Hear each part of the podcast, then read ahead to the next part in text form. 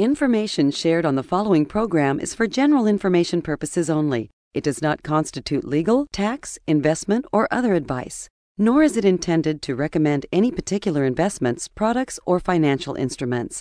Always seek advice from your financial advisor, attorney, or accountant with regard to investment, legal, or tax questions. Welcome, folks, to another fun filled edition of Who Wants to Retire Worry Free. And now, your host of our show, America's money missionary, Tony Walker. Hey, folks, and welcome to Who Wants to Retire Worry Free. I'm your host, Tony Walker, and today's contestants are Aaron, Gina, and Derek. Okay, folks, we got a tough question for you. You need to solve this puzzle. What does this acronym mean? P T S Y and M. Aaron, take a stab at it. Pass the sauce, you moron. Uh, no, Aaron. Gina, how about you? Do you know what P T S Y M means? Please, Tony, send yacht money. No, it's always about boats, Gina. And now, Derek, you've got to have this answer. Come on, buddy. This is for a thousand milkshakes. Let her rip. Ooh, that's not it either. Well, guess what? I've got the answer. Welcome to the only show in the country dedicated to helping savers worry less about money, the Worry Free Retirement, with your host, nationally recognized retirement specialist and four time author, Tony Walker.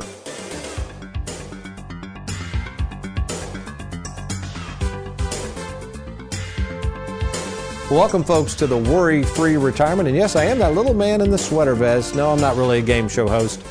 Tony Walker. And boy, do we have a good show for you today. Um, actually, in the Louisville studios as we record this show on October 20th, 2021, is my favorite son in law and fellow fiduciary Trey Jurgens. Good morning, Trey. Good morning. Thanks for having me. Uh, you're welcome. Uh, myself, Aaron Orander, uh, Derek Hudson, and our new Mary Beth Combs. We just got through recording a cool TV show on the same topic we're going to talk about. You're going to love it. Busy studio this morning. Oh, yeah, very busy. Well, it's on acronyms, and I want to throw this acronym out, folks. Uh, and you heard it on the on the intro. It's PTSYM. And before I give you the answer to that, Trey, I think that's why I wanted you in the studio. I mean, as you get more and more accustomed to meeting a lot of our clients and even prospective clients, um, I think this whole acronym thing has kind of shaken the financial world. How many, did you do some research? How many acronyms do we use entirely in the financial world? Is there even a head count on them? Oh, there's hundreds in the whole financial industry, but what I was really interested to look at are the acronyms that go along with credentials. Okay, credentials, gotcha. That, that's kind of how financial advisors set themselves apart from their competitors which they might all be called financial advisors or wealth coaches or whatever they want to call themselves, but then they put those initials next to their name and they make themselves feel a lot more important than they might be. yeah, can I tell you a story on that? That is funny because, and I really appreciate it. My father-in-law was big on credentials and designations, we'll call them. So back when I first got in the business in 1984, he said, Tony, I was getting more and more interested in estate planning and life insurance. I know you're taking these exams currently, but he said, you need your CLU. And see, here I am, I'm thinking, CLU, what does that even stand for? He said, well, that's Chartered Life Underwriter, and that is, now this was in the 80s, that's the coup de grace. That is the designation that most people, even attorneys back then, felt like if you had that designation, you knew something. So I studied and studied and studied, and I got it, I think it was 80, 88. 1988. But at that time, I remember going down to the Opryland Hotel. They had the big award ceremony nationally. I was like, all these guys were a lot older. They said, You're one of the youngest that's ever gotten it done. So I was real excited. I charged back to Bowling Green at the time. I started telling everybody about it. Guess what the typical response was when I told people I had my CLU? What's that? yeah, what's that? And then secondly, I think in their eyes they were going, who cares? I remember I studied under Brian Tracy. He used to say that. He said, every time you're trying to talk to somebody about an important subject you think they ought to know about, there's a good possibility that 90% of the time they're not telling you this, but they're thinking, who cares? Yeah. So, folks, if that's you, you might be thinking a lot of this information, a lot of these acronyms. By the way, an acronym, I, I looked that up. I know what an acronym is, but I couldn't define it. Webster's Dictionary defines an acronym as a word formed from the initial letter or letters of each of the successive parts or major parts of a compound term. So, folks, if you're sitting there right now going, I don't even know what an acronym is, like for instance, NASA. That stands for National Aeronautics and Space Administration. Another ASAP, you know, as soon as possible. So that's what we're talking about, folks. But uh, so back to the acronyms we have for credentials. Did you look up how many there are? Yeah, I, in a quick 10 minute Google, uh, found about 12 different ones. So CFP, CPA, CFA, CLU, CHFC, RIA, RICP. They're, they're on and on and on. So it's you're probably saying, okay, finish up ASAP. Well, and again, folks, we're not belittling this. I've matriculated through the CLU and CFP. We don't mean that at all. But the point is, we've got one of the most exciting acronyms I think I've ever stumbled across. So let me set the stage. And by the way, we're going to get into the live well, die broke philosophy through an interview I did last year that's really awesome. I, we've drug that back out of the archives. But so set the stage. You've heard this story, Trey, but it's worth repeating. So I'm in the Lexington office. This has been several weeks ago. Wes, my favorite nephew and fellow fiduciary, sitting there. A gentleman was in there for his second appointment, going through the assessment. And I noticed him just kind of looking real funny at it. And at the time I went, I don't know if this guy's digging this or if this thing's off kilter. And he looked up and he goes, So what you're saying is, I got permission to spend my money? I thought, I never heard it that way. And I said, Well, I guess when you put it that way, and he kind of looked, at he goes, You know what? You're the first person. I've met with a lot of advisors, Tony, that's ever given me permission to spend my own money. And I looked at Wes and I said, Oh boy, I got a good acronym. So the acronym is permission to spend your own money. P T S Y M. So, folks, if you're sitting there going, okay, what does that have to really do with my 401k and why the financial world never wants me to spend my money? When we come back, I'm going to tell you exactly why the financial world does not want you spending this money. And once you learn the secret behind this, you're going to enjoy this money a whole lot more and you're going to start living the philosophy of live well, die broke. I'm Tony Walker, along with Trey Jurgens. We'll be right back.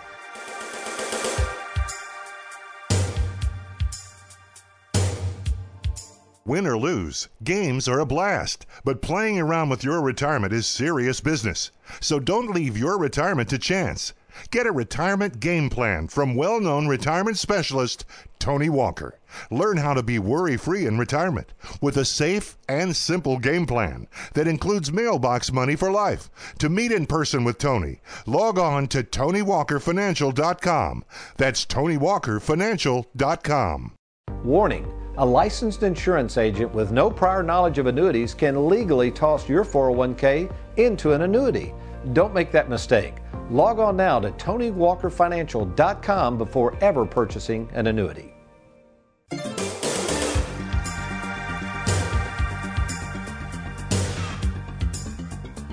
Welcome back to the Worry Free Retirement. I'm Tony Walker, and we're talking about this concept, this new acronym that we created here at Tony Walker Financial P- permission to spend your own money. Uh, Trey, I had a conversation the other day. Of course, I meet with a lot of people, 20 to 30 people a week, and many of those are clients. Have you noticed how many client reviews I've had lately? we have had a lot lately. Yeah, a bunch, but that's fine. We love it. Um, but anyway, a young lady came in. She had just turned 74. And I said, I noticed in her file, her husband, I said, Where's your husband? You know, and I, I didn't know. Maybe he died. I didn't know. And she goes, Oh, he's at home. And I said, Not interested in coming in? I hadn't seen him in a while. Well, to be honest, he's down in his back. And I mean, really down in his back. In fact, he's so down in his back, he is disabled now. Doctors will not operating on him again. He's getting kind of depressed. And he's pretty much stays at home. And I said, Oh, uh, well, how's your money? She goes, Oh, money's fine. We got plenty of money. And I said, What do you do? She said, Not a lot. I mean, I have to take care of him. And I said, You realize we got this mailbox money we haven't even deployed. She goes, Well, how much would that be? And I said, Well, if we started your mailbox money, it's set up to pay $26,000 a year for the rest of your life. And she said, Honey, what am I going to do with that money? And I got to thinking about it, and we were kind of, you could tell the conversation was, You've waited too long. And I think she realized it. Does that make sense? Yeah. She waited too long to spend her money.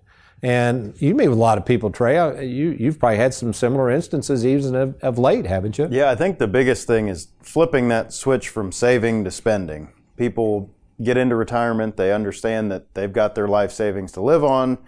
The longer they can wait to not spend any of it, the better. But the problem is that, like, like those clients you just mentioned, sometimes they wait too late and they can't enjoy any of it. So, what we've been doing lately with our proprietary income software is showing more income on the front end. And mm-hmm. some clients will say, whoa, whoa, whoa, I'm not going to spend that.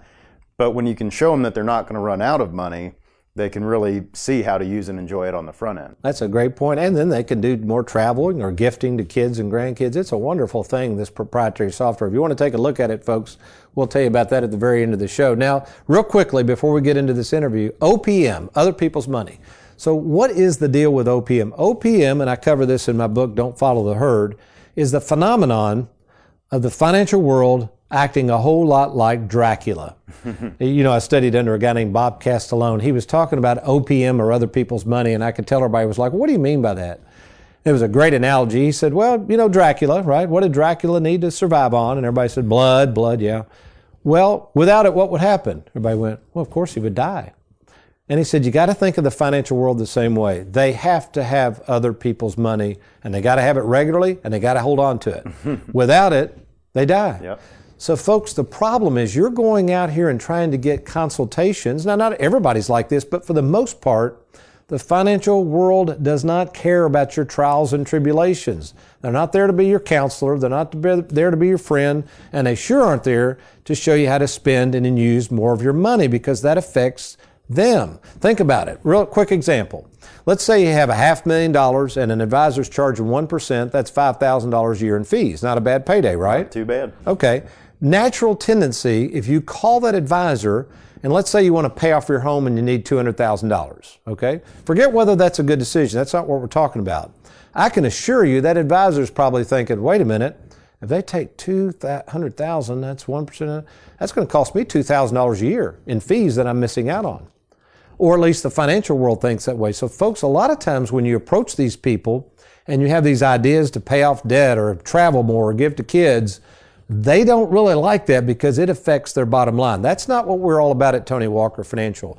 Our job is to help you recognize that you're not going to be here forever. Life's short. You need to enjoy this money while you still can and while you and your partner are still healthy. Now, with that said, when I wrote Live Well, Die Broke, we were able to get on some podcasts. And on this particular podcast, this was a cool thing. Her, her name is Mary Eileen Williams really cool lady. I would love to meet her in person. I've never met her.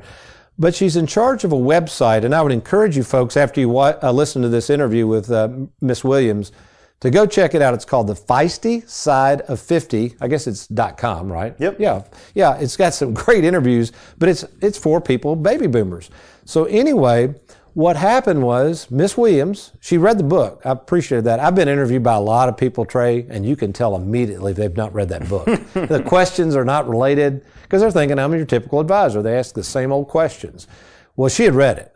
And, uh, we, and you'll catch the tenor if you listen to this, folks. In fact, Trey, I think you've got it on the website, don't you? How can they listen to this interview if they want to listen to it again? We're going to play it for you in just a second in its entirety, but how can they go back or have somebody else listen to it? Yeah, if you go to TonyWalkerFinancial.com, there on the homepage, scroll down just a little bit, you'll see a picture of the feisty side of 50 and then we'll have a link to listen to that on her website. Oh, that's awesome. So, again, we're going to break now to Miss Williams and the interview she did last year with myself on the book, Live Well, Die Broke. And I think when you listen to this interview, you're going to realize how important it is to spend your money while you still can. I hope you enjoy it.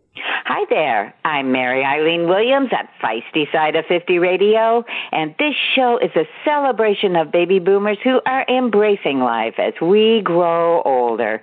And embracing life is just what today's show is all about. Our guest, Tony Walker, is a retirement expert, financial advisor, and best-selling author. He believes that rather than saving our money to give to our children after we pass away, we should help them out now while we're around to enjoy the results results. And also, sharing the wealth is a great way to create memories that our children and grandchildren will treasure for years long after we're gone. So, to these ends, Tony has written a lively, fun, uh, yes, a book on finance is fun, and down to earth book that shares his philosophy around money, retirement, and the real ways to enjoy life. It's called Live Well, Die Broke, and Tony's here to tell us all about it. So, welcome, Tony. Oh, well, thank you so much for having me. Well, I want to start out by saying the title is the best ever. Live well, die broke. kind of says it all. but as I said, not only do you deliver really solid advice, but reading it's personal stories. It's fun. It's engaging. So congratulations on the book. Well, thank you so much. Yeah, it's uh, this is my uh, fourth published book. I've written several other books that were unpublished. I, I do enjoy writing, but I remind people I am a full time uh, retirement planning specialist. I just uh, uh, enjoyed and uh, uh, finished my 36th year, and I look forward to many more years of working with people. So, part of this book, too, Eileen, is really just uh, my wisdom that I've gained from meeting with so many people who have been so willing to share their life with me and helping them with their retirement and uh, it's just something I've noticed over the years that as people get older, uh, unfortunately, I think some of them are waiting much too long to enjoy their money. And that's what kind of made me write this book. And then I also reflected a lot of my granddad who, after working with the same company, uh, for 43 years in 1978 retired and how different retirement planning is now versus it was back then but in some ways I kind of harken back to his days and reflect on how he retired, and uh, we're trying to kind of emulate that a little bit. I think it was a lot more worry free the way he retired than the way maybe us baby boomers are are looking at it right now. Well, one of the things about your grandfather, uh, uh, he, like you, must have had a way with words because he got that regular retirement check he called mailbox money. That's right. Yeah, when I my parents divorced at a young age, Eileen, in 1970. I grew up in I've been a resident of Kentucky all my life, but he had moved to a small town just outside Lexington, Kentucky. It was called Troy, Kentucky. But my uncle Eddie, who lived there, referred to it as the land of do as you please. And uh, I had more fun spending. Yeah, just a fun place. You know, back in the '70s, I loved going down there. It was a very simple place. You know, my granddad worked and drove back and forth, and they stayed home. They didn't go on trips. Uh, he and his wife Hazel, and uh, just just kind of learned a lot looking back from the standpoint of I remember when he retired. I was only 18, so I really didn't even understand the notion of when he came home and basically said I'm retiring and. After that, he would, you know, go out monthly to his mailbox, get his Social Security check, his pension check from Bell South, and uh, when he died, eventually, basically, other than a small house in Troy that was left, he died broke. All of that stopped. And I look back at that, but he never worried about money. He never had to plan for money. Uh, he didn't spend more than what came through the front door. And, uh, you know, his, his daughter, my mom, and his uh, son, Uncle Eddie, were fine with that. And, you know, I'm afraid, you know, we've put so much emphasis on money, and now we have to rely on these 401ks that nobody really understands and many people are putting probably too much money at risk and they don't have a game plan to use and enjoy the money and that's where we're trying to change the paradigm a little bit and and have been very successful with our clients in helping them you know as i say use and enjoy this money while you still can I think that's such a wonderful philosophy. The thing you you're talking about, you know, again, you harken back to your grandfather and and some of these lessons maybe that the boomers grew up with, but you know that stability. You were st- stable in your job. When you retired, you were going to get a you know mailbox money. So life was a lot more stable. It was a lot more prescribed. I mean, we have freedom, etc. but uh, the other thing you bring out in your book that I thought was really I never thought about it, but you were saying that baby boomers are actually the first generation that have kind of expected perhaps to receive some sort of an inheritance. I never thought about that, but our parents and our grandparents didn't necessarily do it. So money has been it's a bigger question for us. No, you're right. It's uh yeah, we think about so my mom. Let's go back to that. So when my granddad passed away, finally, he had that little house in Troy, and that was the only asset they had. You know, again, the pension died with granddad, the Social Security died with granddad and Hazel. They didn't have a lot of savings because they didn't really need any money. You know, they, they didn't have a 401k buried with taxes within it. I call that the the tax tumor. Uh, a lot of people right now are even looking at they're looking at their 401k statements and all that. I have to remind people, folks, that money, not all that money is yours. The government's going to be first in line when you go to drag that money out.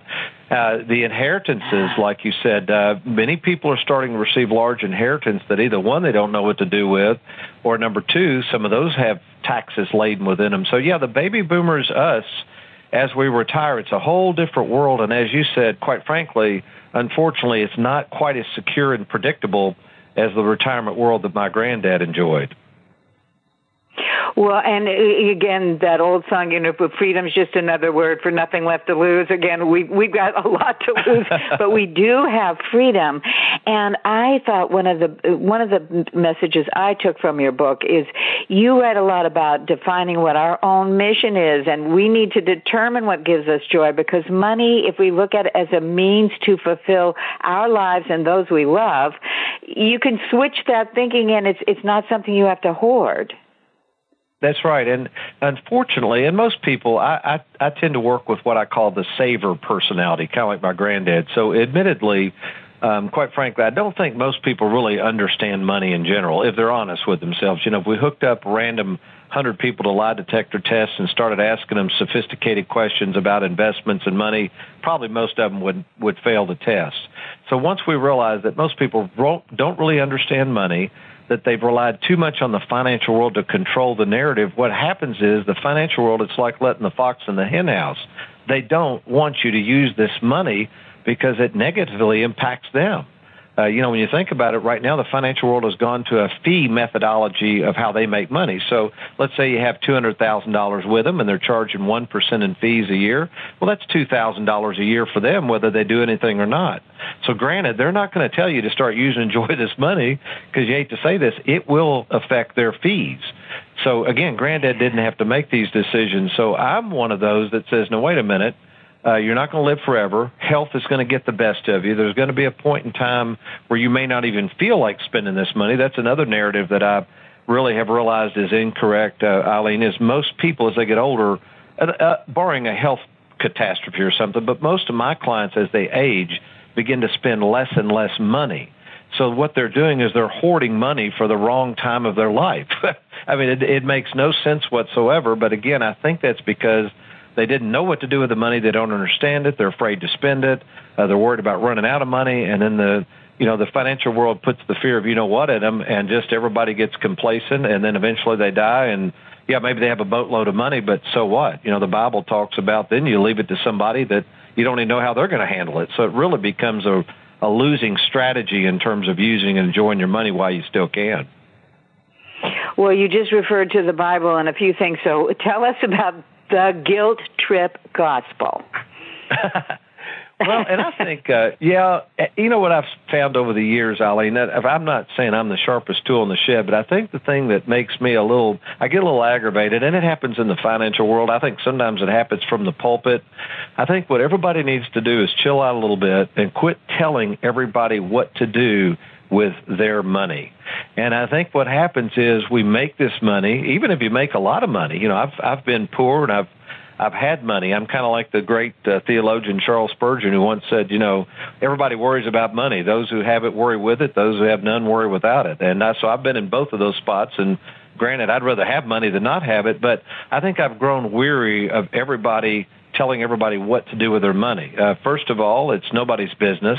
Second of all, we all have different wants and needs and goals and family circumstances. And so what I've told people is, hey, look, it's okay to get advice from others and read up on things and buy books like my book or whatever you want to do.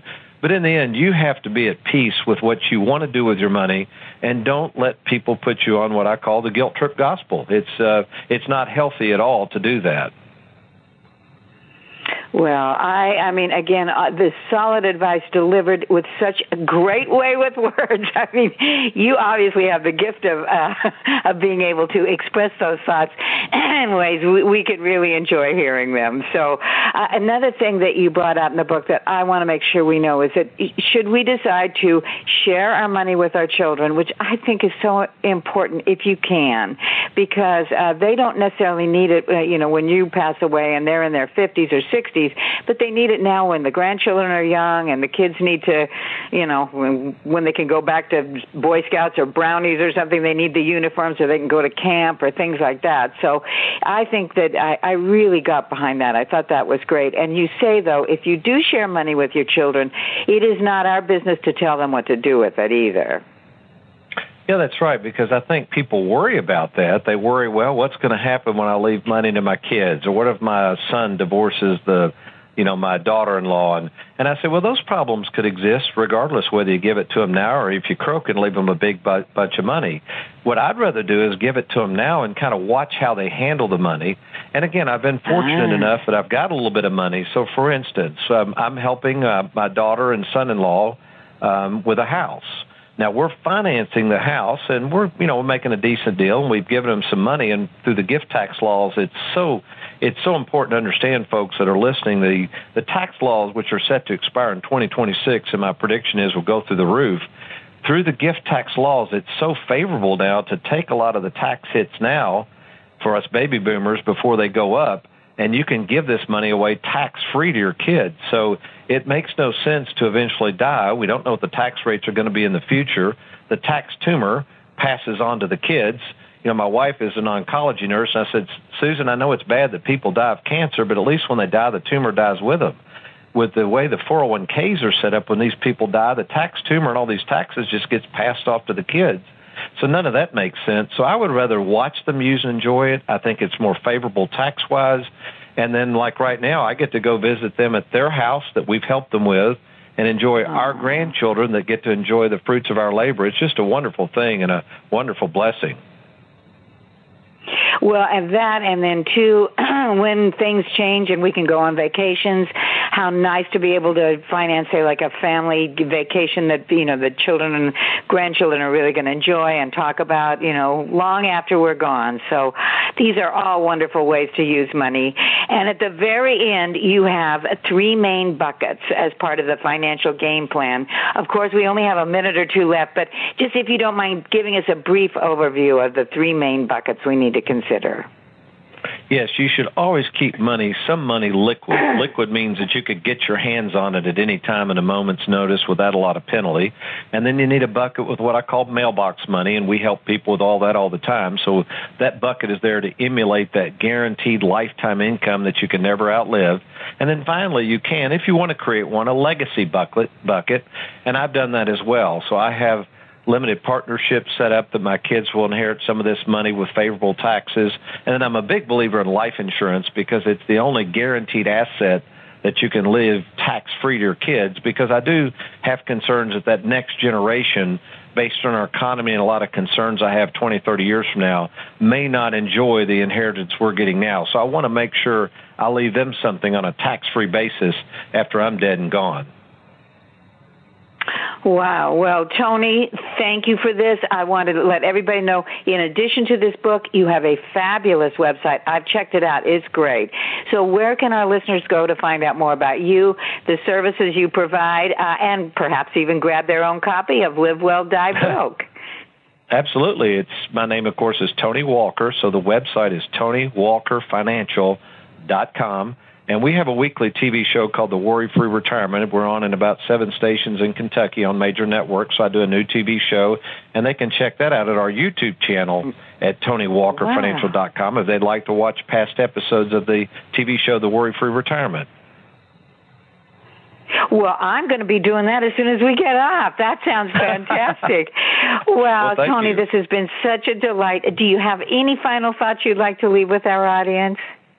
No, I say just live well, die broke. And as my mother, who does not have a lot of money but buys really expensive bacon, I'll summarize this with one of our chapter headings Life is too short to eat cheap bacon. Don't ever forget that. well, that on that inspirational note, we'll we'll have to leave it. But boy, this has been a wonderful experience for me, and thank you so much for sharing your thoughts on how we can use money to enjoy life, uh, really enjoy life, and also make wonderful memories for our children and grandchildren. You're so welcome, Eileen. Well, and please, I urge everyone out there, I am going to check out Tony's uh, YouTube channel, but I'm sure we can find links on his website. Again, that's TonyWalkerFinancial.com. And check out his various other books. You're going to find a lot of information, financial advice, and again, delivered with that wonderful sense of humor that I appreciate very much. So go out there and show the world just how feisty and financially fit a woman over 50 can be. This is Mary Eileen Williams at Feisty Side of 50 Radio, saying I'll catch you next time. Bye bye. Well, folks, we hope you've enjoyed the interview, and we'll look forward to talking to you next week. You be worry free.